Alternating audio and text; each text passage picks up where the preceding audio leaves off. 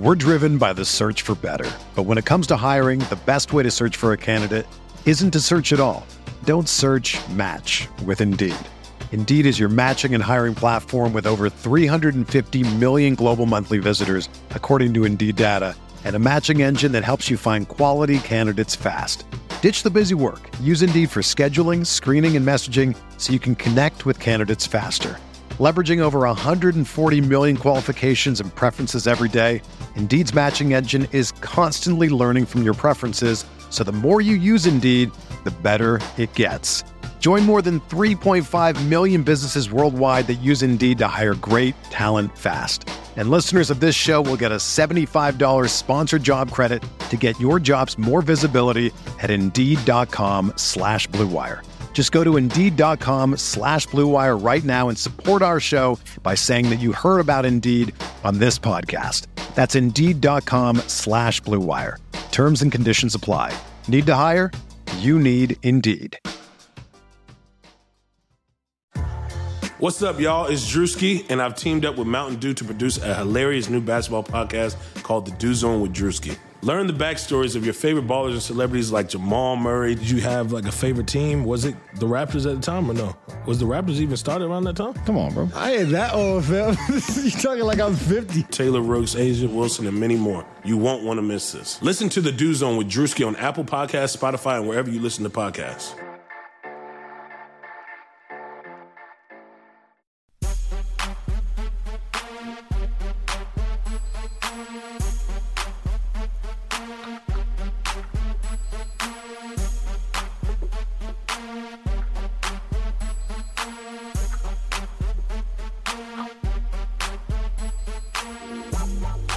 Welcome to the RotoWire NBA podcast. Nick Whalen here with James Anderson. It is Thursday, February 1st. We are sponsored currently by DraftDaily.com. Uh, we'll tell you a little bit about them later. But first, uh, today is a day that you know I think you know James weighs heavily on my heart, weighs heavily on a lot of NBA fans' hearts. Tractor Trailer would have been 41 years old today. Um, he passed away, on, unfortunately, in, in May of 2011. Um, but he would have been 41. Um, so I'd just kind of like to take a, a, few moments of silence before we begin to to honor Tractor Trailer.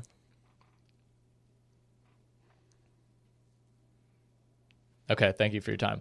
Uh, a lot to get to today. Uh, let's start with the Blake trade. We won't spend a ton of time on this. Alex and I sussed it out pretty good on Tuesday, um, and pretty much every podcast that covers the NBA in some capacity, I'm sure uh, has looked at every angle of this trade, but you and I haven't really spoke too much about it. It's been a busy week uh, here at RotoWire HQ. What's next for the Clippers? You know, I think this this means for Detroit that you know there's a, there's a lot of angles you can look at. Obviously, they they got the the big fish, I guess, flipped a couple of uh, you know good rotation players in, in Avery Bradley, Tobias Harris, and of course that first round pick to get him.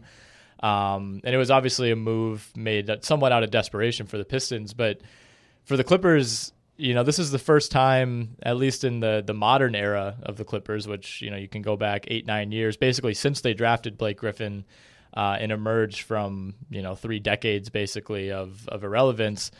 This is the first time that they're kind of accepting that they might head back into that into that range. You know, for, even if it's only for a couple of years. Um, I mean, is that the takeaway you got? You know, by them trading someone who they signed to a 150 million dollar extension just a few months ago. Yeah, I think it was a pretty genius move by them, and I think that they probably knew, or at least had an inkling all along, that Stan Van Gundy would be willing to take on Blake's contract, even if it didn't look like it was going to age very well, as long as he was healthy. So they probably appeased Steve Ballmer by locking him up and trying to go for it, and then were able to convince him just by looking at you know their their current mm-hmm. record and the pieces they had and, and just kind of push for clearing as much cap space as possible for the summer of 2019. I mean that that seems like the the obvious route here is I mean they, they'll be able to give mm-hmm. you know any three free agents they should have room to give them all close to max money mm-hmm. and you know it's LA so if you get three guys to kind of agree to play to play with each other. I mean, there aren't going to be a ton of teams that have the kind of space they're going to have. So uh, maybe if you get, you know, LeBron's obviously not going to go there after this year, but say he takes a one year deal to stay in Cleveland, takes a one year deal to go to wherever, then if you get a couple other stars hitting free agency, he might he might decide to go there in 2019. So I mean, I think that's right. Kind of the obvious move. They're going to get a really good draft pick, presumably, uh, especially next year. I mean, this year they've probably already won too many games to get a top five pick, but well, you have the Pistons pick too. I mean, not that that's going to be a top five pick, but you know, you might not you might not get Ayton or Bamba or Bagley, but you might be picking eighth and eleventh. You know, yeah, I mean, I, what I happens think with Detroit, right? And and we've we were kind of talking in the office the other day. I I sort of think this is a, about a ten player draft right now. Uh, so if you just if one of those can land in the top ten, that'd be awesome. Mm-hmm. And you know, if it's possible that both end up in the lottery. It's possible that both end up in the top ten. I mean, there's crazier stuff's happened, obviously it's never a bad thing to have multiple first round picks, even if even if they're in the ten to fourteen range. You know, you can package them. You can you know you can make you can obviously make the picks. You can do whatever you want, and it's more flexibility really than the Clippers have have ever had under Doc. I mean, in in a lot of ways, you know, when you're a good team, it just kind of you, you kind of punt, end up punting the draft in a lot of ways. I mean, you've seen that over and over with you know LeBron's Heat teams and even Cleveland. It's like when you when you're a perennially good team like that, that's always got guys coming in and out. You're trying to build out your roster. Draft picks kind of just end up going to the wayside, and that's that was kind of the case with the Clippers, where they were, you know, they had picks that they had sent out in previous years that end up you know conveying, and it, it just like when's the last time the Clippers have like homegrown a rotation player. You know, I mean, like, yeah, obviously Blake, but that was he was drafted in what 2009. You know, it's like they had, they're not a team that is that has added a, a, Patrick McCaw type or a Jordan Bell type or any number of Spurs no. draft picks 25 through 35. You know, kind of kind of reminis- reminiscent to like the Grizzlies, like yeah. where they just they just cannot for the life of them draft a competent rotation player right. in the top 20 or 30 picks of the draft. I mean, it's fine to not it's fine to struggle like in the second round. I mean, some teams are better at it than others in terms of finding guys after the top 25, 30 picks or so. But if even if you're year after year after year picking in the 20s, you know, every three or four years you should be able to hit on a guy that is yes. at least like a, a sixth or seventh man for you. So I mean that that's just it's an awful track record, obviously. Right, exactly. I think it's unrealistic to to look at any team and you know, and, you know, if you're picking in 20 to 30 every single year, you're just not going to hit on that many guys. But you, you know, once every three to four years, you should at least be landing, you In, know, a Bobby Portis right. or a Larry Nance. You know, guys who go 25, 27, 22. Like, not you're not you're not going to get you know a Giannis or Donovan Mitchell. And I know those guys were you know mid first round picks, but no one's expecting you to define those guys in the 20s. You just need to find Danny Greens, you know, guys who can at least contribute. And that that was one of the issues with the Clippers is like a lot of teams uh, that are perennially good, they're very top heavy. And now we're kind of starting to see with this new front office regime, I think they want to build a team, you know, or at least kind of go into this mini rebuild a little more traditionally and build out, you know, a 10 to 12 player roster with with contributors and utilize the G League, things that Doc Rivers was just never all that interested in doing.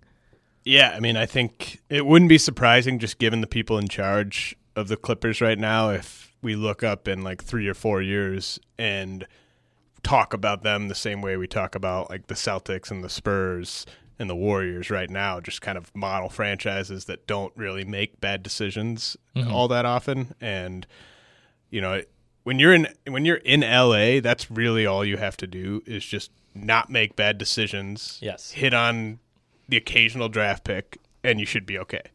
Right. And you can talk about the, the Lakers have done some of those things. Like the Lakers, oddly enough, have done very well drafting, you know, like the Kuzma pick and the Nance pick. You know, they're they're like later first round picks yeah. have been good.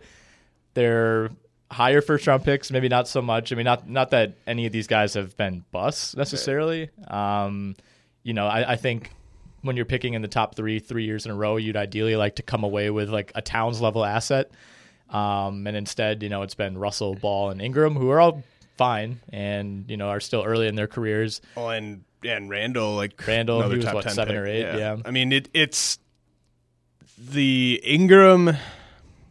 The Ingram pick, I don't. I mean, what are you going to do? Like, it, it, he was just if the, they weren't picking far, two, whoever far, was picking far, two was going to take away. Yeah. number two player. Right. Well, and the other thing with Ingram too is like would you really, really rather have Jaylen Brown? Like you can make the argument. Like I like Jaylen Brown mm-hmm. a lot. I think it's you know it, you can kind of go either way, but it's not like there's three guys that went in the top ten. And you're like, I can't believe they passed up on those Yeah, guys. yeah, It just wasn't a great lottery. And then, you know, Russell, I think you could argue that they should have taken Porzingis, but like, Think so. I don't think. No, I mean, well, obviously they should have, Right, but I don't think anyone, even in the league at the time, Mm-hmm. was thinking of Porzingis as a guy that would go too. Like, I, if anything. I thought Russell was kind of closer to Towns than he was to Porzingis, Mm-hmm. Yep. and I think a lot of people kind of agreed with that. Well, the fact that Porzingis didn't go three says a lot about that. You know, it's like at least they didn't take Okafor too. and the team the team picking three like the team that was Mm-hmm. trying to hit it out of the park with a with a superstar Right. still passed on Porzingis Yeah. so uh, Strangely enough. That I mean it it's hard to really put too much fault on the the Lakers for that but yeah like they at least have hit on these picks in that range where the Clippers have not been hitting Do you think if they had taken Tatum at two, that you know they'd be looked at as a more attractive destination? Because the narrative over the last few weeks, especially as Lonzo's been out, the Lakers have completely fallen off a cliff in all areas. They're just getting run off the court by basically everyone on a nightly basis, and the narrative is now like you can't rule them out because it's the Lakers and because this has been a story for two years with LeBron. But like the roster and the way things are going, you know, is just not at all what you if you're LeBron, what you would want to walk into. Like, would it be different if they had taken Tatum and you have Tatum, Kuzma, you still have Randle, you still have Ingram, you got Clarkson, you got Nance. Like, is the is the difference from Ball to Tatum enough that it would really move the needle? well I think you and I weren't we saying when when did we make our sort of Rockets pick like that was a long time ago when we were kind of saying that the, LeBron to the Rockets? Yeah, the, the Oh. La- well, well, like Two I remember ago? we we kind of ranked like the potential LeBron Right. destinations, and to me the Lakers were just never all that realistic because of the roster, and that was back when you know we probably thought even a bit higher of, of some of these guys. I don't th- I don't see Tate Tatum moving that needle. I mean LeBron is just not at a stage in his career. Well, he's not like he's not the type of guy that wants to play with rookies in the first place or, Mm-hmm. or young players in the first place. But he's also just he doesn't have time. Like at this Right. stage, like five years ago, you could have maybe sold him on like a Tatum, Kuzma. Uh, yeah, like, looking core, back, but- I'm sure LeBron probably wishes he would have done more of that. You Yeah. know, not not that there was ever. Yeah, I mean, maybe like the Wiggins Love thing. You know, who knows how that turns out? I, I think, I think both sides came out okay with that. You know, it's like I, the Timberwolves probably came out Mm-hmm. I- better just I because thought- they weren't going to keep Love. Like I thought the Timberwolves like won that in a landslide Yeah. back then, and like Wiggins has just not been as good as right. even people that were kind of lukewarm on him thought he was going to be. Yep. So I, that one hasn't looked as bad for LeBron. Right. Although I mean, Love's been a two-time All-Star. right. you'd rather have. I think you'd probably Three rather have. Wiggins against the Warriors just for Yeah, that specific that's matchup. the thing, and no but- one, no one back in 2014 was was thinking about, oh, well, they're going to play the Warriors the next four years. What should they do to prepare Yeah. for that? You know, Yeah. like it's it's really unbelievable how quickly that, you know, that came Mm-hmm. up that Warriors storyline. there's just I mean LeBron's so good that I think every team even teams that like like the Spurs who we just kind of write off as like well they did the Gasol and Aldridge things like they can't I think every team like if LeBron tells them like what he told the Cavs where it's just like well make the make the room for me and then I'll decide mm-hmm. like every team will the smart teams will I think be able to find a way. Like the Rockets if if they if he tells them like get the space like they'll attach however many first rounders it takes to get rid of Ryan Anderson you know? I mean it, mm-hmm. it's there's going to be teams that kind of clear the decks and give him better options than we're currently seeing but I just I I almost think he would do a one year deal with the Cavs to rather than go to the Lakers at this point even though I think both both I think both things are very unlikely but it's just I just why like, would you go to the Lakers to play with this team and win? Like if you just put LeBron on this on this Lakers team, all these young guys take take off Julius Randle, obviously. Uh, what are they like a forty-two win team next year? I think you could argue that the way like this Cleveland team has played, that the the supporting cast would it could almost it could it could be if things would break right, like a like a Kyrie in Boston situation where things run through LeBron. You have all these young guys who are around him, and if they play a, you know a little bit above their heads, it could go well. But yeah, still, I mean that team isn't beating the Rockets. It's, it's probably not beating the Spurs. It's certainly not beating the Warriors. And then you're kind of back to square one. Yeah, it it just it seems like even if LeBron wants to go to the Lakers at some point, I think he takes a one year deal somewhere else Yes. and like tells them like, hey, you have Wherever he's make going, this make this more Right. He's not going to walk into any situation, whether it's LA, Houston, I mean, even Cleveland at this point. He's not walking in anywhere thinking, all right, well, we'll build this in two, you know, maybe in two years, I'll, I'll recruit someone next summer. Like, no, he's going there when he knows that at least one other superstar, in his mind, probably two, are going there. Like, he's not, he's not in any situation that, you know, that's going to require building at all. You know, I think that part of his career is over. It's been over since 2009. Every situation and every season he's gone into, he's had, you know, he's played in the East, but he's had a top two, argue, you know, probably mm-hmm. top one in terms of talent roster. And I don't think he's willing to change that as he gets older. No, it, it's he's he's keeping it 100, and it's it's gonna be. I, I think it's gonna be the Rockets. The Rockets are making more and more sense by the day. I can't. I just can't think of another team that has the a, a potential to win 50 plus games with him, the room to add him. I Like, mean, what about the Spurs? well, I I actually am kind of a pretty big believer in the notion that I don't think he would want to play for Gregg Popovich in a 82 game season just because I think that like LeBron's amazing, but you don't really get to coach when LeBron's on your team. Like Yep. he's kind of he kind of I think I think they both would would love the idea of it, and then in practice it would not work nearly as well as you'd think. I think Popovich would be. I think he would tell LeBron like all the right things. Like he would say like you know look look at what I've done with LaMarcus Aldridge this year, where I've kind of you know I tried to fit him into our system. It didn't work, so I let him be himself. Like kind of do that with you, but I just I did I don't see. It's just it's so rigid. Like I rem- remember like the was it the first year in Miami where like Erik Spoelstra was like trying to install this offense and like they kind of Yeah. tried to get him fired because he was trying to tell LeBron like to do Yep. run the non-LeBron offense like that's Yeah. that's just sort of how I see that going so I, I don't see and it would be one thing if San Antonio was in you know if the Spurs were the Lakers I think I, I could see him talking himself into Sure. it a bit more than the idea of him playing in San Antonio. I, I just don't really see that. So I think Houston, for just so many reasons, makes a lot of sense. Uh, I, ca- I can't, you know, like even like a team, like I could see if the Blazers had made like a lot of smart moves over the past three years, like I could LeBron's see not him, living in Portland, Oregon, but I, but it's right by the Nike headquarters. Like I, True. I could sort of see. but Dame's an Adidas guy, Uh, that's true. and McCollum is like a Li-Ning guy. Well, KD, You know- you know KD went to play with the Under Armour guy. That's true. You know who? Uh, that's KD though. You know it's not LeBron. Um, LeBron would never go to the. You know who signed to LeBron's agency? It plays in San Antonio. Dejounte Murray. yeah, him and So- well, those two guys were dapping each other up that whole game. The other, what was that? A couple weeks ago now. Yeah, I Um, think he's uh, Dejounte is one of about thirty players in the league who re- LeBron refers to on Instagram as Young King. Everyone's a young king to him. I mean, he's definitely one his- of the young guys in the league where you could see LeBron like texting him after big games and saying lot of you know, like, typos, of- man, killed him out there tonight. I mean, sheesh. like the the Mavericks to me, like if they had the pieces, like that's a team I could see him going to. Organizationally, yes, I think the Mavs, if they had any any better roster than they have now, Right. would be it would be an option. Like I think he probably respects Mark Cuban. You know what he's accomplished off the court. I think he probably respects Rick Carlisle. Although that that would be another coaching situation. I don't know if Carlisle would be would be on board with LeBron's antics.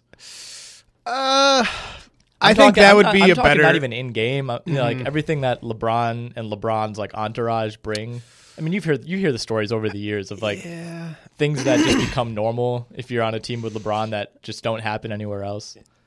I don't know. I I think Carlisle is actually probably more lenient with off court stuff than he might look like he is. Like I, I just to me it's all about does he fit into like that's why the whole Rondo thing didn't work because like Rondo just refused to play like the style they wanted to play and he couldn't shoot. Like that I mean I think the Mavs would be a fine fit if they had the pieces. I'd like the Sixers even.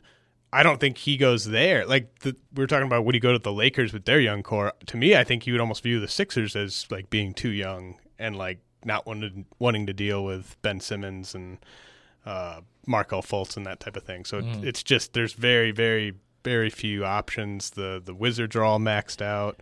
Um, I mean, the Knicks don't have the pieces. That's that's what's also we brought this up before, but like teams like the Knicks and the Lakers, like all they had to do was just not put themselves in a horrible cap situation Right. and like not completely botch their rosters, and they Yeah. they have not been able to do it. Like I think The Knicks were just like the Joakim Noah signing away from LeBron, like almost being a lock to go there. I and have you have you heard one legitimate report, one like anyone on TV on podcast say like it, like LeBron and the Knicks that could happen? Like they're not even No. they're not even brought up whatsoever in this conversation. it- the team in the be- biggest media market like in the LeBron, Porzingis, Hardaway. Right.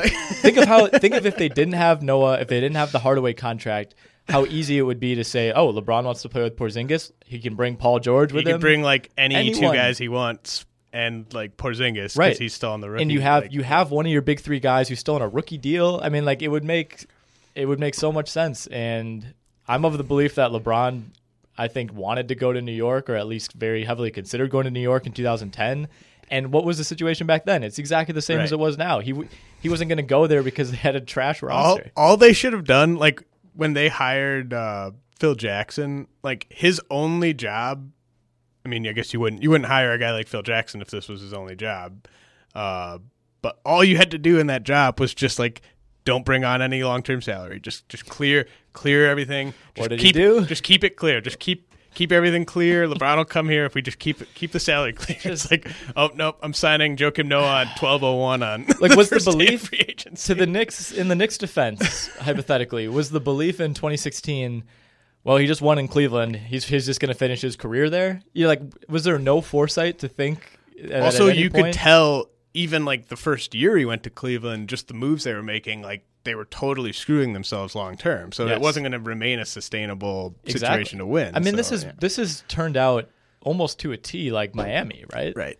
I mean, Lose this the finals the first time, win it. I mean, obviously they won two in Miami, but like the way that things fizzled out in year four in Miami is pretty reminiscent of this. I mean, obviously that Heat team was better in the regular season, but it's pretty easy to see this Cavs team finishing out that season like the 2014 Heat did. this is kind of a good transition to like the thing that's bugged me uh, quite a bit this week, specifically just because of a couple moves. Like, how are NBA front offices, like not all of them, obviously, but I mean, at least 10 to 15 of them seem to just be run very poorly and it's 2018 like what what's going on? Like and we we talk about this uh like in baseball it's kind of sort of sad now because like all the front offices have evolved to the point that they don't really make dumb signings or dumb trades because they're all run by basically the same you know 45 year old ivy league guy that just has his head in a computer 24 7 Uh, nerds is the word you're looking for. yeah, just huge, like privileged nerds.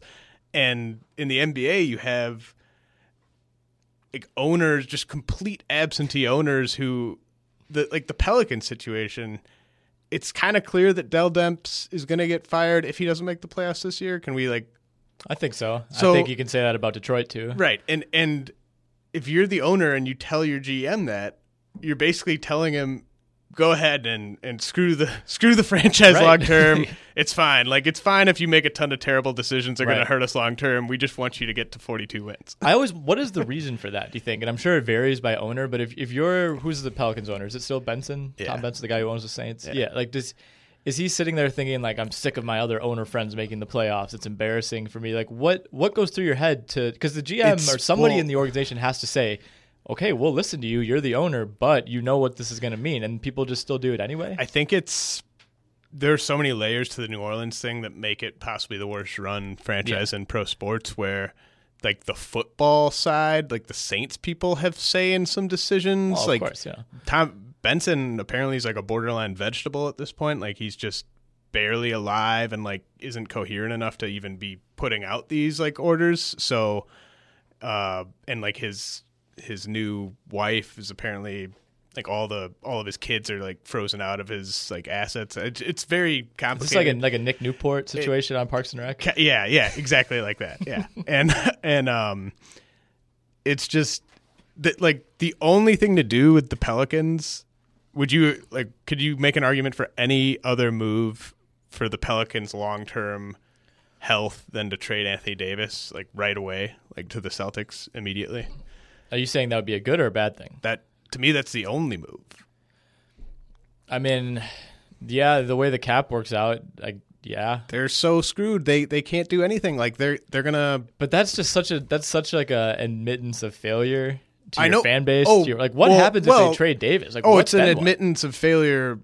If Dell Demps, but he's failed. Dell, Right. Dell Demps has failed. It's not a. It's not a debatable. Like he I would never has- suggest that Dell Demps hadn't failed. He has absolutely failed, and the best way to try to recover from his failure is to get a ton of assets for Anthony Davis right now. You don't want to trade Anthony Davis. Like they're going to eventually have to trade him. Yep. Probably in the final year of his deal, Yep. when there's only two bidders because trade the- him for Buddy Hield. the only the only two like the only teams that are that that they'll trade him to are teams that think they can re-sign him. Whereas if you trade him now, you can trade him to any team in Mm-hmm. no, the league. I agree. It's I think it's it's very much going to be a lot like that Demarcus situation. It's gonna Yeah. it could end Oh, up yeah. being like Kevin Love, and like Yeah. rarely does that work out for the team that that currently has the player. No, the it only- worked out for the Wolves because of an extremely unique situation. The only time I can think of, like in recent memory, it being a well, the the Melo Nuggets one was pretty good for the Nuggets, but that was That's well, that's the kind of haul you need to get back for Davis. Like if you're gonna do it,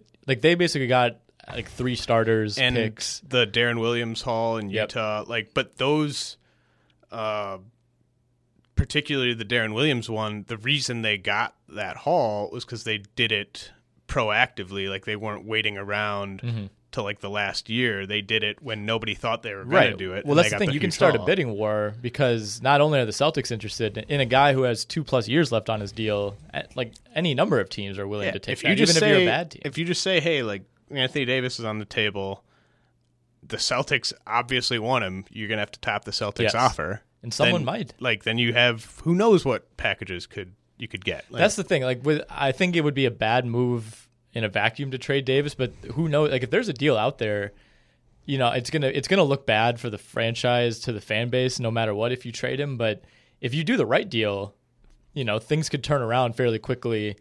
And I, you know, the the the stink, I guess, of failing with Anthony Davis is still going to be there. But if you if you do it right, you can come out of that okay. If you wait too long, you know, things just like it just it gets and and this is where it, we we can talk about how bad ownership is because if if you had a competent ownership group, you'd have already fired Dell Demps so that he could stop trying to save his job. Right. And then you would bring in someone and you'd basically say, "Hey, you do whatever you think is best." Like you, you have 4 or five years to kind of get this thing turned around. You don't have to keep Anthony Davis. Like we're not gonna just just do whatever. Like it's it's fine. Whereas right now, their current guy pulling the strings can't fire or can't trade Anthony Davis because that's Yep. basically sealing his own fate. What's better than fantasy sports? The future of fantasy sports. The Fantasy Gold team is bringing you just that. Welcome to draftdaily.com. It's crypto, it's currency, it's sports. Draftdaily.com is the new standard in the fantasy sports industry with almost non existent fees, 100% trackable transactions, and 0% risk of chargebacks. We are taking the industry by storm and making the game we all love both safer and cheaper to play. We brought fantasy sports and blockchain technology together to create the ultimate user experience and platform in draftdaily.com. On Draft Daily, our users can play without worry and without fees digging into your profits. DraftDaily.com introduced cryptocurrencies to the masses. What better way to do so than merge crypto with fantasy sports? On Draft Daily, you can play and win cryptocurrency. Secure your place in history. Play on DraftDaily.com today, where players and the game they love are the focus. So as we're recording here, it just came across the bottom line uh, on ESPN, and this was reported, I think, by Chris Haynes earlier today that this isn't even a story, but because it's LeBron and because it's the Warriors, it's a story. Uh, basically, the crux of it, and you'll probably see a hundred different headlines that make it seem like it's not this, is that people people close to LeBron believe that he would at least think about meeting with Golden State this summer. And basically, that in the last three hours, that's become LeBron to the Warriors, lock it in. Um, but if you, I mean, obviously, that's not the case. If you read the report, it essentially says people believe LeBron would would meet with the Warriors basically because why not? Because mm-hmm. he respects what they've built, and I think everybody does. Still, to me, as a as a LeBron fan, that's a terrifying proposition, and I would hate that more than anything. Man, you would have to eat so many words. I don't even know what I would do. I, I would I would uh, I would have to find a completely new like set of beliefs. You'd have to just make the official transition to being a Lonzo Ball fan? I think it would. I don't know. Johnny O'Brien is is in the rotation finally. I, I really don't know what I would do. I couldn't. I couldn't. I could not root for a Warriors team with LeBron, KD, and Steph. That's insane. That wouldn't even be fun. No. It's not fun now with the Warriors. This would make it even less fun. See, I think I still think it's fun with the current group, uh, but that Why? that would even push Why? it over the top for me Why is the current group fun? Because I like the way they all play.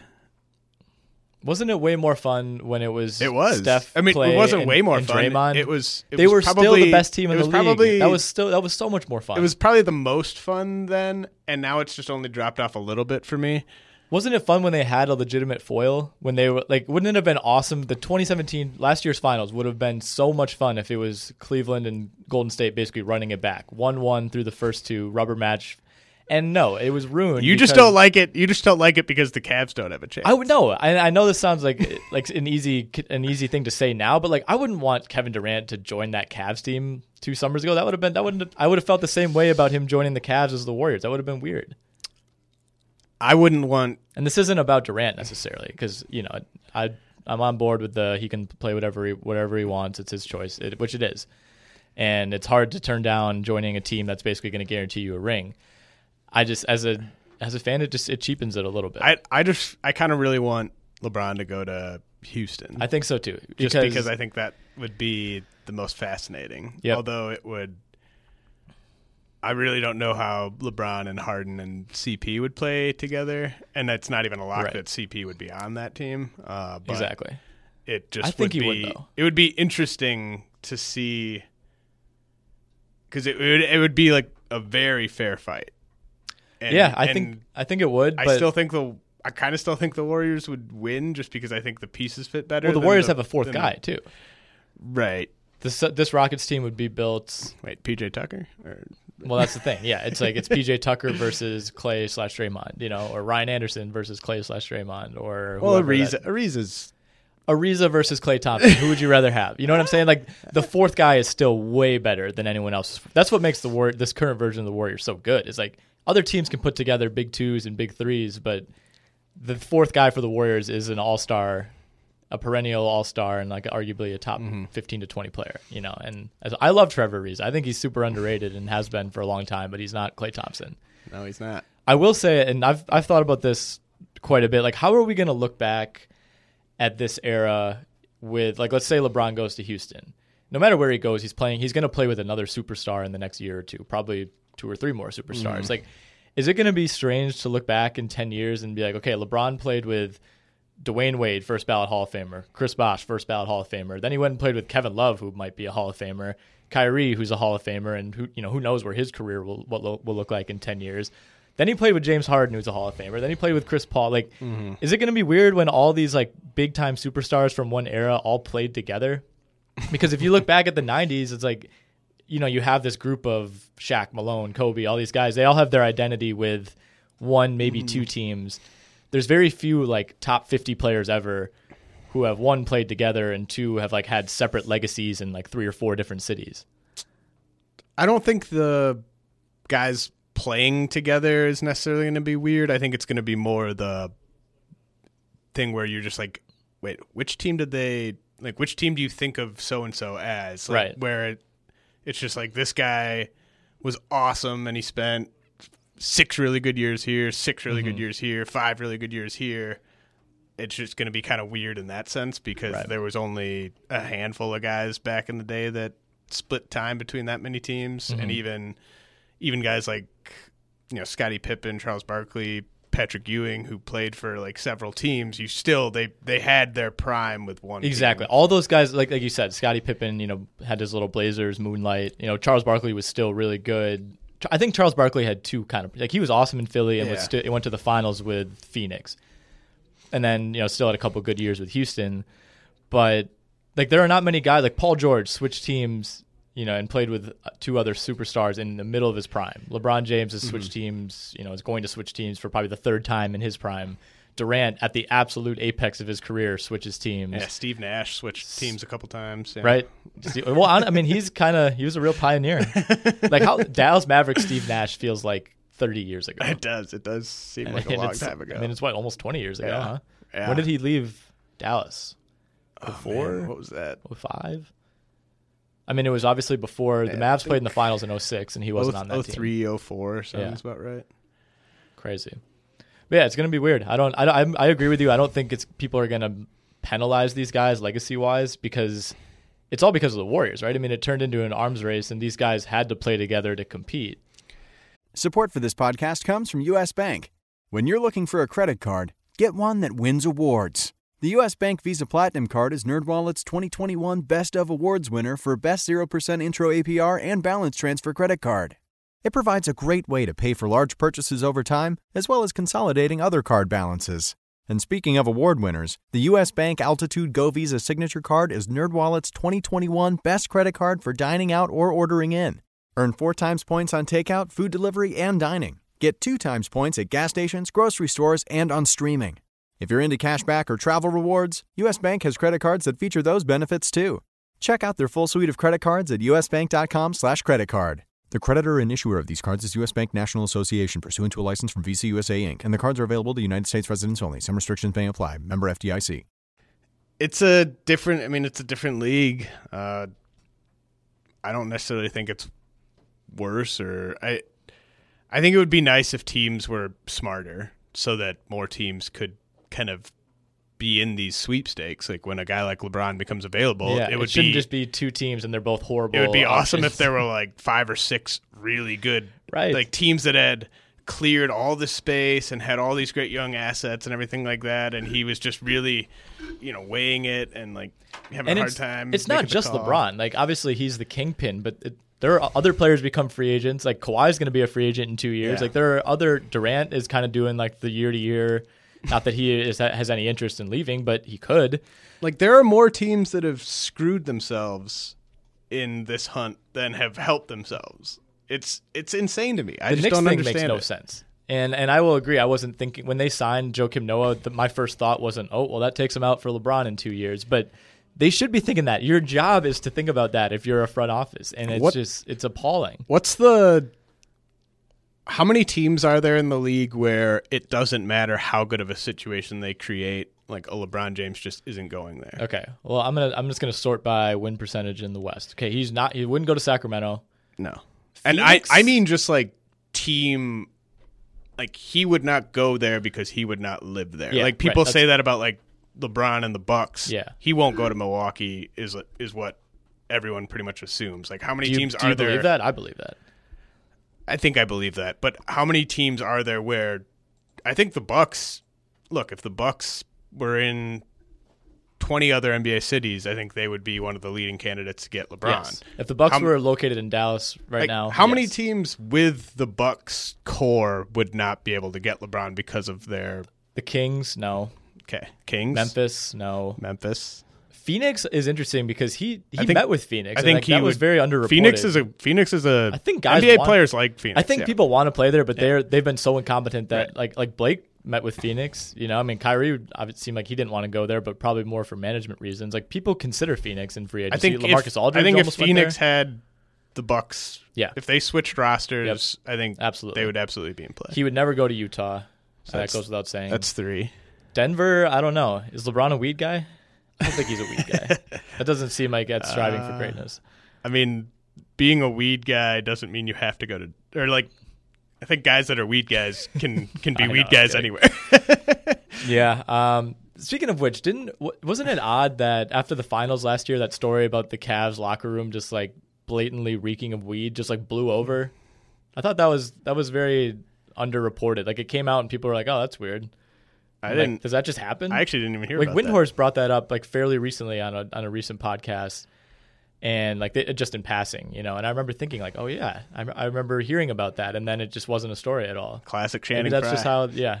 Oh God. well, this was pre Jose Calderon. I don't know. Like, Derrick Rose wasn't on the team. Uh, I, I, don't think, think, I think Denver's borderline. Sure. Yeah, I think they're kind of in the Phoenix territory. Like Denver's. I think they're below. city. I think they're below Phoenix. Okay. Portland. I think he would. I honestly think he would. maybe. New Orleans. I think New Orleans is a no. OKC. I think no. I think OKC's a no. It would have to be an extremely good circumstance. right. I'm just use the Bucks. Use the Bucks roster as like the barometer. Yeah. Uh, no, then. Yeah. Minnesota, no. No. San Antonio, I think yes. Houston, yes. Golden State, yes. Atlanta, Atlanta, you never really know about. Do people like Atlanta? Like bad crowd, I think Atlanta's in play. city, Got like a really good, really good hip hop scene, really good strip club scene. huge strip club scene. Um, I think Pitt, Detroit's out. yeah, yeah. Charlotte's out. Orlando. I think Orlando's in play. No state income tax. Uh, I remember a story Indiana's from that, out. from that Shaq and Penny documentary that all those guys in the 90s just lived on one lake And and, jet ski jet to each ski, other's yeah. houses. Like that that alone, that image alone would make me want to live there. that should be a sitcom. Yes. Um, Brooklyn? I think I honestly think Toronto's in play. Guys Yeah. like Toronto. Toronto Brooklyn's, now Brooklyn's definitely in play. Yeah, Toronto's come a long way. It Mm-hmm. seems like in the NBA like hierarchy in the last five or ten years. And I mean Cleveland would be out except for that's where he's from. Yeah. So I think there's yeah, so there's about there's about 8 teams where no matter what they could do in terms of they could be the smartest team ever and LeBron's not going there. But Mm-hmm. the other 22 don't have any excuse. Exactly. yeah, it. I mean, honestly, that it it is a good point. Um, all right, well, let's talk Mirotic real quick. Nikola Mirotic did get traded today. Uh, we had a false alarm, a prank trade earlier this week, uh, and now it's basically not the same trade, but the framework is the same. Um, the Bulls are sending Mirotic to New Orleans. The Pelicans are sending Omer Asik's contract, Tony Allen's contract, Jameer Nelson's contract, uh, and I think that's it. And then a first round pick. Pretty sure Tony Allen's getting waived. Pretty sure Jameer's getting waived. Asik, I don't know. I mean, I, the Bulls aren't really in a position where they need to clear all that much cap space, so they might just wait that out. You know, maybe try to stretch it at some point. But um, I mean, Asik is kind of a, a dinosaur when it comes to bad contracts. Like his his deal, like in terms of total money, doesn't look all that bad. But at the time it was signed, I mean, it's been a huge, huge albatross for New Orleans for many years. It was it's- so bad that the money seems like it could have been signed last summer, Right. When all the like current bad deals were signed. It was just so The ahead of its, were ahead of the Curve It was so ahead this, of its like- time in terms of how bad it was and how big it was and how long it was. It was just, I mean, a, a really transcendently bad mm-hmm. deal. I, I and I tweeted this the other day. Like Asik, in a lot of ways, paved the way for guys like Deng and, Mozgov, Mozgov, yeah. And Noah. and and that a deal true was so pioneer. uh, yeah Noah like that deal was so bad that they was it the first year of the deal where they realized he was unplayable was it the uh, it second was about year? the first like hour of the yeah. deal. And, and it was just like And that's the he thing, had just not- signed the deal and they were giving him like 15 minutes a game because they couldn't play him yeah. That was one it- of the. and then like a year later they were just like we just can't play you at all Yep. so Asik is still owed ten and a half mil this year, eleven point two million next year, and then he only counts for three million against the cap uh, in 2019. Yeah, 2019-20. The first round pick that goes to the Bulls, top five protected this year, top eight protected uh, next year, and then unprotected in 2020. So I mean, it's tough to project that. You would think the Pelicans will tread enough water this year that they'll that pick will just convey and it'll be like somewhere from 12 to 16, which is fine, I guess, for the Pelicans' purposes. Um, pretty good get, I think, for the Bulls. I mean, if you're you're one of if you're willing to absorb that salary, which clearly they are, you get a first round pick for a guy who's played 20 games, who got punched in the face earlier in the year. what were been the what were the protections on it again top five this year, top eight next year, and then unprotected 2020. I mean, it'll convey this year, but in all likelihood. right okay yeah I mean that that could definitely land in the top 10 Yeah, I mean, it certainly Uh, could. I, I think that's the thing. You're replacing DeMarcus Cousins with Nikola Mirotic, and then it sounds like the Pelicans are probably going to sign Monroe, who's from that area, and they can basically just kind of guarantee him 25 plus minutes. Good deal for both sides, I guess. I, I don't know if that combination is really enough, though. I saw some New Orleans. I don't know if he's a beat writer or something, but he was talking about how he actually likes the Mir- Mirotic Mirotic Don't say Moose uh, duo Morney like DeMarcus, and No, he he was like going through. He was like, yeah, you get a Mirotic Monroe who's fifteen and ten when he starts, and then and then he was like, and Hill off the bench. It's like. Yeah, you think? Solomon Hill? Yeah, Solomon Hill, and Hill off the bench. It's like, Yeah, I mean, well, unless, unless this is like 1996 Grant Hill, then, then I'm not interested. Uh, even Hill- Rod, Rodney Hill at this point. Hill will come off the bench, guys. Think about that one. Man, that that's a take. Yeah, I mean, uh, are the combination of Mirotic and Greg Monroe better? Who would you rather have, Cousins? Cousins or Mirotic and Greg Monroe? What if I told you you get Mirotic at only 12 and a half million next year too?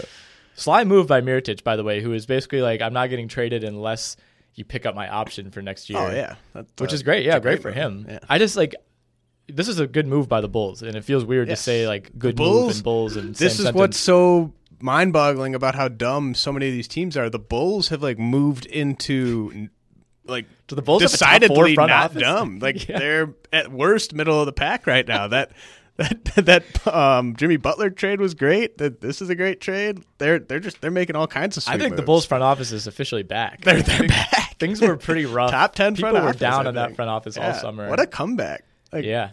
they they need to be recognized somehow for because they, they were definitely considered the bottom three, bottom four front office Things about can a year in a hurry in the NBA. Yeah, Uh, yeah, I don't know. I for New Orleans, I, like they were pretty limited, and it's like if you were if you're gonna make the call that you want to make a run for a playoff spot, like getting Mirotic and Monroe is probably the best you can do. As sad as that is, I like Mirotic just like wasn't good. Like there's no way you could have got a first round pick at the deadline for Mirotic before this year. He's had a nice 20 game run for a bad team, and I, I just don't know that you really want to com- you really want to commit to that.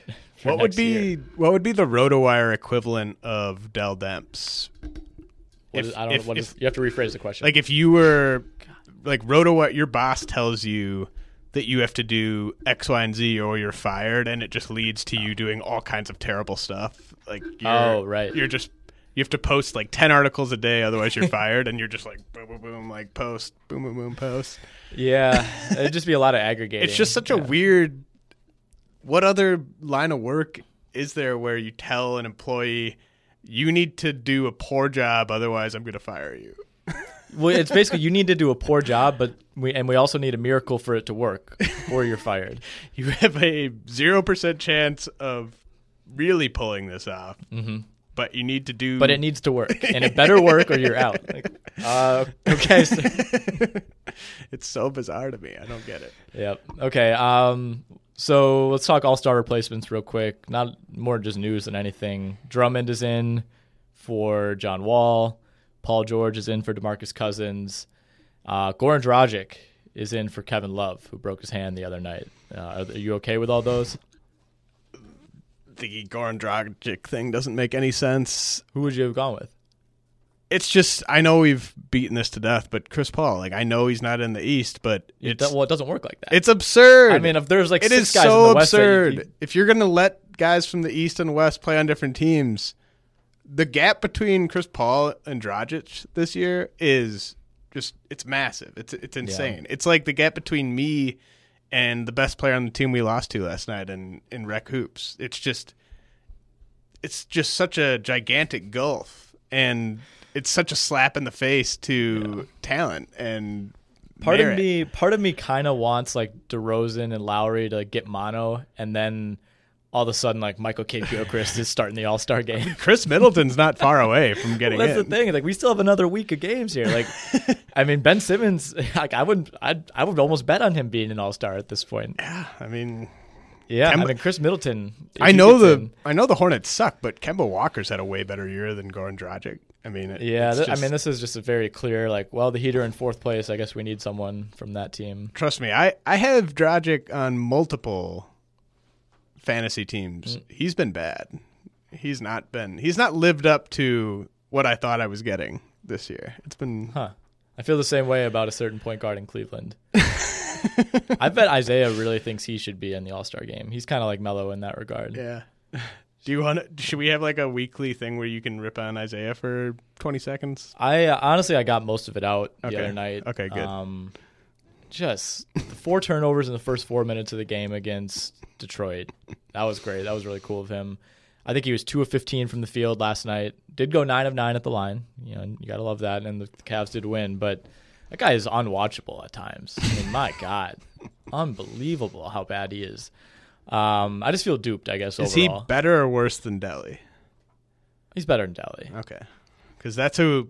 When you said unwatchable, hmm I immediately thought of Delly because every time Yeah. Mm. he comes into a Bucks game, I get very angry and Sure. get very confused. There's yeah pa- palpable anger in the arena when that guy checks in. No, I uh, I, I just can't wait. I this summer, I can't wait for Isaiah to sign like a one year, six million dollar deal with Utah. Like that's coming. Something like that is coming because no one's going to give him the five year, one hundred and forty million dollar contract that he's Yeah. going to demand. He might end up sitting out until like December. It's yeah, it's going to be fascinating to see what he ends up settling for, and I think He would have been better off just not playing this entire year than playing any games. Yes, absolutely. And I think there are some players who recently signed max deals who, if they ha- like John Wall, and I know Kyle Lowry's having like a good year, but if if the Raptors had just said, "We actually don't really want you anymore," and it had been up to the open market to determine what Kyle Lowry would have gotten, I think he would have gotten like He's- three yeah. for sixty, something like that on the open market. No, he's lucky that Toronto was kind of in that situation And- because and like John Wall, I mean, that's a that's already a horrible deal. So I don't. I'm not. Uh, John Wall. I don't think has been close to 100 percent this year. I don't think that's a bad deal, is it? Horrible deal. forty million, I mean, it's a lot. Yeah, Like, it's a lot of money for anybody. when's They're go very through? Like twenty twenty two. To me, to Right, me, like right. to give that contract to someone, it almost has to be someone that you're just that's a top ten player at the time he signs, and someone you're confident is going to be a top ten player like three four years from now. Like it's got to be like a Durant. Yeah, I mean, I, I don't know that. I felt. I felt pretty good about that Wall deal. You know, it's like what what else was Washington going to do? Like that's valid. It's just that, that I don't not think good if they just walked away. I just don't think it's a good deal. I think that they're yeah, I don't think it's a good deal for almost anyone. It's a good deal if you have LeBron James, who's never hurt, Well, Kevin Durant. let's say this: What if you Curry. had? I mean, if you had just not signed John Wall, let him walk, and then all of a sudden you have Beal, Porter, Oubre. All are you a LeBron suitor at that point? I mean, That's a good question. I mean, it's. I don't know. I mean, does this compare to the the debate that's going on in baseball right now about, you know, it's almost like people like players are starting to like become woke to like, wait a second, or teams is it players or teams that are kind of like realizing how crazy the contract system is for like backloading these contracts, and it's you know it's kind of similar to like the Chris Paul deal where he'll be making, you know, if he were to sign a max this summer, he's going to be making fifty million dollars as like a thirty six or thirty seven year old, and like you see that in baseball all the time, and that's just kind of how it's been. Like, what Mm-hmm. Well, what it- sparked that it's change? sort of a. I'm the GM. I don't know how long I'm going to have this job. I'd rather us be screwed four years from now than, you know, it's it's just kind of a short term like, put the best team I can together in the short term, and hope that it it ends up looking good for me, so that mm-hmm. this contract that's obviously going to be bad in three or four years. I mean, Albert Pujols signed a ten year, two hundred forty million dollar contract at age thirty two. Yeah, and he's and that's been he's been dead money for a couple years already, and there's what like six years left on that deal, so it's just like baseball. Like th- that's what I was saying earlier in the show is just all the front offices in baseball like have decided we're not going to do stupid stuff like that anymore, basically. And in the NBA, we're maybe five years away Yeah. from that being a thing. Well, I think in some ways, some teams have decided that with like big men. You know, Mm-hmm. you know, if you're Al Jefferson or Roy Hibbert, who's not even on a team, you know, it went three years ago, you would have been a coveted player, and then teams kind of universally agreed we just don't like these type of players. Jahlil Okafor is another example. Mm-hmm. Um, so you think eventually that could extend to like contract types rather than player types? Like we just don't want to commit, no matter how good you are, we don't want to commit 150 I million dollars to one guy. It's a there's just this elite elite tier. Like Bryce Harper is going to be a free agent next year, and all the smart teams are going to back up four hundred million dollars to him because he's going to be a free agent at the age of like twenty six. Yeah. And all the smart NBA teams would always give LeBron James or Kevin Durant like all the money they want. I think it's just teams are going to start realizing, oh, we should not give the guys that are a tier below that these Mm-hmm. deals because it's just going to tie us up with a guy who we're not going to be able to win Right.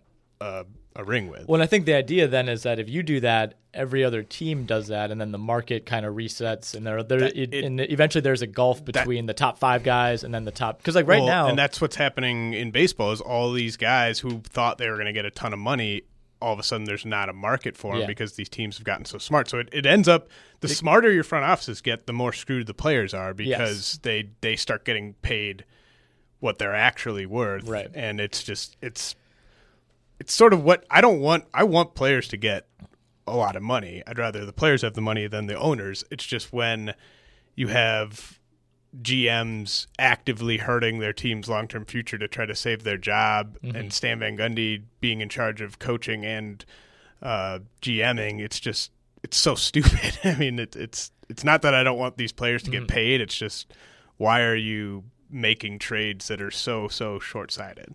So like in basketball right now, the top twenty guys basically get paid the same. You know, just mm-hmm. due in part because of the salary cap, which baseball doesn't have. You know, like John Wall on like a per year basis, Kyle Lowry can make the same as LeBron. Where like no one's making the argument that they're equally valuable. Like, is the idea that down the road the top there will, will be like a separation at the top where like only the guys who are really really worth the super max get it, not just oh we're a team like Indiana, we're a team like I don't Sacramento, like we this is our only guy we can give this to, we might as well do it. Like, do you really see teams moving away from that? Well, Like, I, I- think I think it could happen. I think there will be. I think age has a has a big part to play in it. Uh, you know, guys like Kyle Lowry, John Wall. I don't think they'll get those types of deals, but I still think guys, you know, Giannis, even even like Giannis, say two years ago, I think teams would still happily max him out because you're getting his entire prime. Uh, it's just it's it's got to do with age and just where you're at. I mean, a, a guy like Bradley Beal, like that's that's a good contract because of his mm-hmm. age and just his skill set's going to age really well. Whereas a guy like John Wall, it's just not going to age very well because he doesn't shoot and he he doesn't. He's kind of in that Westbrook mode of defense now, where he mm-hmm. just kind of doesn't really try on that end anymore either. So it's just kind of Well- you don't want to be tied up with a guy like that. The other risk too is like no matter who you're signing, whether it's Durant or you know a lower end max type of guy like Beal, is injury. Like when you're committing that much money to anyone, even if they're 100% worth it when they're healthy, like what are the odds that that guy over the course of a five year contract doesn't miss 30 games somewhere in there, you know? And then all of a sudden it's like, wow, okay, we're paying this guy, and like each injury starts adding up. Like it just it's a lot of money. And has there been any like collusion stuff in baseball? Like, do the players have they like, accused the owners or the That- GMs of colluding against signing these guys? that's, what I kind of happening. that's kind of what people have been trying to throw out there as a theory, but I, I just think it's teams are they're all thinking the same in terms of value. Like they they they haven't all decided, hey, let's all just not give Eric Hosmer this contract so that he's forced to sign for this. It's just that independently they've all decided he's not worth what he would have received six, seven years ago just because the math doesn't work. Right. And and it's, hard to prove that that's collusion or not it's collusion. it's like accidental collusion. It's they're they're colluding like without fact-based without collusion. commu- right exactly. It's not it's not that they've all gotten on the phone or gotten in a big group text and decided to do this. They've just all wound up at the same conclusion. And well, that's the thing. It's like even if they're not all talking, it's like you don't want to be the team that pays the guy. you don't want to be the nor- sucker. Like Well, you don't want to be the Lakers. Like, right. who else is going to pay Luol Deng seventy million? The funniest part about the the Mozgov and Deng and Noah, Noah deals were weren't those all done in like the first 24 hours Deng, of Deng and Mozgov. I think Mozgov specifically was like ten minutes after the opening bell or whatever you want to call it of free agency. and Noah's was the minute. I think I think like he him and Phil Jackson met at met Oh, in Montana or something like a week before and Yeah. hammered out the It was ready to go. I think they would just they just needed to fire up the presses. Oh my god, it's just yeah. And honestly, the Lakers, the fact that the Lakers are still even in this LeBron thing and like very heavily in it is crazy because that could be su- it would be such a slam dunk for LeBron to go there if they had just not done either of those deals. You could have just had a weekend at Bernie's situation where just nobody was the GM and they just never they could have just it could have been a vacant role for 2 years where they, you know, left it up to some intern to do the draft picks, like file in Just- everything, you know. If they would have just gone by what Draft Express said, they would have probably ended up at about the same spot. Sure, just Draft Express slash whatever. You know, Mike, Marc Stein or whoever was saying people should get on the free agent market. Mm-hmm. If you just only been run by what the internet said to do, they would be in they'd be in okay shape. And Okay, last thing. Um, I think 45 NBA scouts. That might that number might actually be low. We're at the Oklahoma game um, over the weekend to watch Trae Young. Uh, the Cavs sent three scouts of their own, including Dan Gilbert. I guess he's like a scout now. uh, was there? Who were they playing? And who did they play? It wasn't. They played earlier this week. It wasn't the Baylor game. It was. weren't him and I think it was Alabama. gonna- Yeah, it was the yeah, Alabama Yeah, game. okay. So they Perfect. played at Alabama. Alabama won that game. Trae Young did not play well. Collin- think- everyone on, on Alabama, by the way, has like the kind of Marvin Bagley. I told you that. It's yeah. insane. Like I couldn't even tell Yeah. who was who. Like know, John Petty looks exactly like this other wing who looks exactly like Sexton. Like they this all is look a the same. it's a scary trend in college hoops where all the players try to look like the best player so that when the scouts come it's just like wait is that oh is that the good guy like, we act like they're it's think a savvy move. get drafted. yeah it's like it's you you hope that a scout's watching you for like a full possession because he thinks that you're somebody else Yeah, no, seriously. Well, that maybe that's an advantage for Trae Young and his like uh, whatever hair situation he's got going on. It's not good. it's impossible It's a to red look, flag for me, it's impossible personally. to look like him unless you have like a hollywood stylist that's trying to make him look like he's losing hair it really, it almost does look like a like a wig. sure I don't know what it looks like. It- It's a I've- bizarre, okay, so I bizarre so salad. we we but we talked about this matchup like a couple months ago, and I Yep. I totally spaced on watching it. So tell tell me about it because this, this I did might watch it. this actually might be the most instructive scouting Yeah. game of the entire college season. Yeah, I mean the West Virginia game was interesting just because of the pressure that he faced, and Mm-hmm. know, Trae Young turned it over a bunch in that game. Didn't exactly pass that test with flying colors. Um, but yeah, I mean going up against a guy in Sexton who, like, if there's a player and specifically another freshman in college basketball who would love to be the guy to like to hold Trae Young to a bad game, like this, it would be Right. Collin Sexton. Um, and Trae Young didn't play badly. You know, he did have five turnovers, but had 17 and eight, took 17 shots, which for him is not a ton. Um, you know, didn't really get a lot of help in this game. Brady Manek, who you you would recognize as the tall white guy who hits all the threes in the Trae Young highlights, he Yeah, was yeah. one of seven. Uh, but Alabama played well. Alabama has good players. I didn't really realize how well rounded that roster was. It's not like this was all that much of an upset. Um, but then Trae Young went for 44 earlier this week against Baylor. So I think he's back. He was taking many more Trae Young shots than he had the last couple of games. No matter what, to me though, he's still going to be one tier below like the four or five really elite guys. Yes, but so did you emerge after watching that, and just with all your other knowledge from the season? Is who who would you take out of Sexton and Young? I th- I think I would. Because that's what Uh, that's what that's makes that yeah. game so so great is that that's a legit. It's like those guys are right? probably next to each other on so many boards, Right. and at that specific position, it's just only those two guys after Yeah. after Doncic. I mean, it's kind of like a, a redux of the would you rather have Fox, Neil Ntilikina, Smith type of thing. I mean, obviously it's only two guys, and you know, and Trae Young is so unique that it's kind of different. But It's well, I it think- reminds I me think of gotta the, be Trae Young. It reminds me of the ball Fox. Okay, like, sure, yeah. matchup where actually, yeah, that's a much better way to put it. Yeah, uh, because you have and I mean Sexton almost plays on another gear than Fox even played on in terms of intensity, and and that that's what kind of I think Sexton's better than Fox. he might be. I mean, I think if Sexton played at Kentucky, he would be a huge star. he's a badass. He's I think a lot of teams would love to have him, even if he. I mean, he reminds me in in terms of the way he plays, just kind of Russell Westbrooky, and just that he's Yep. so fearless and so determined. He's got a much better body at this stage than Like, De'Aaron Fox. if he never becomes an all star, it's not going to be because he didn't put the the time Right. and the effort in. yeah, no, I think that's fair. Um, Kevin Knox also went for what thirty five last weekend. 30, 30 something. something, yeah. Uh, look good. Shai, my boy Shai went for thirty.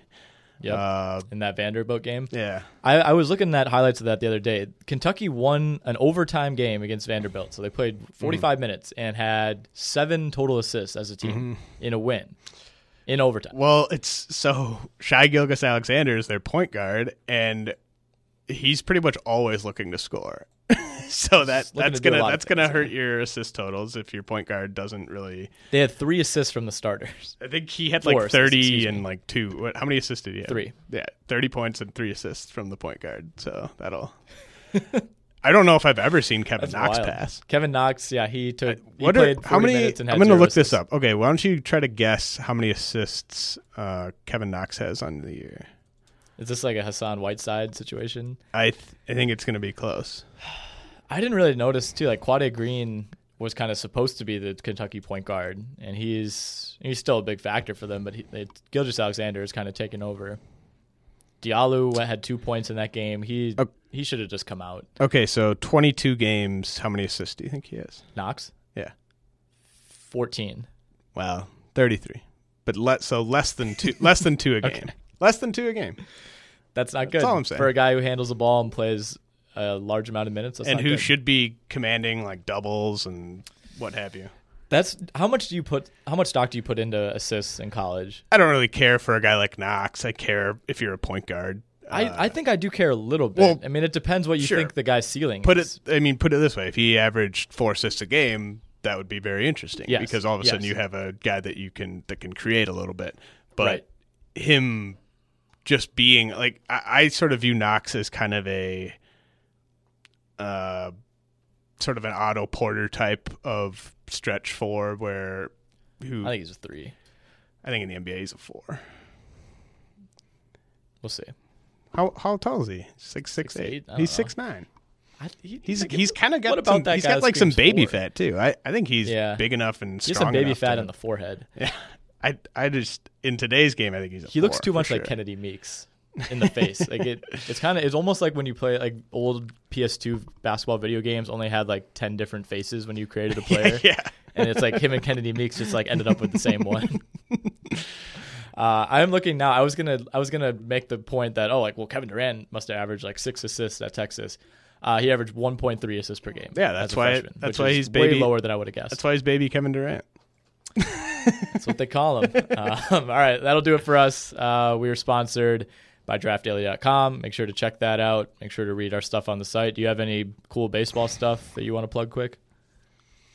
I know the the mag should be shipping out shortly.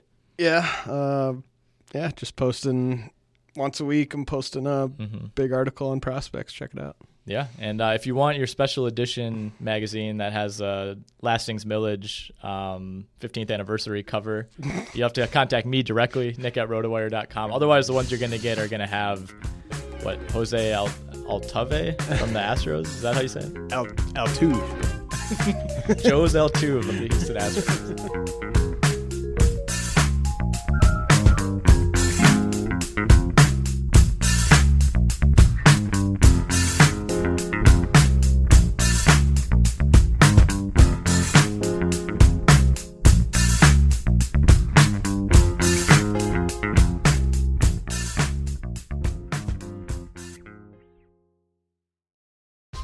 Whether you're a world class athlete or a podcaster like me, we all understand the importance of mental and physical well being and proper recovery for top notch performance.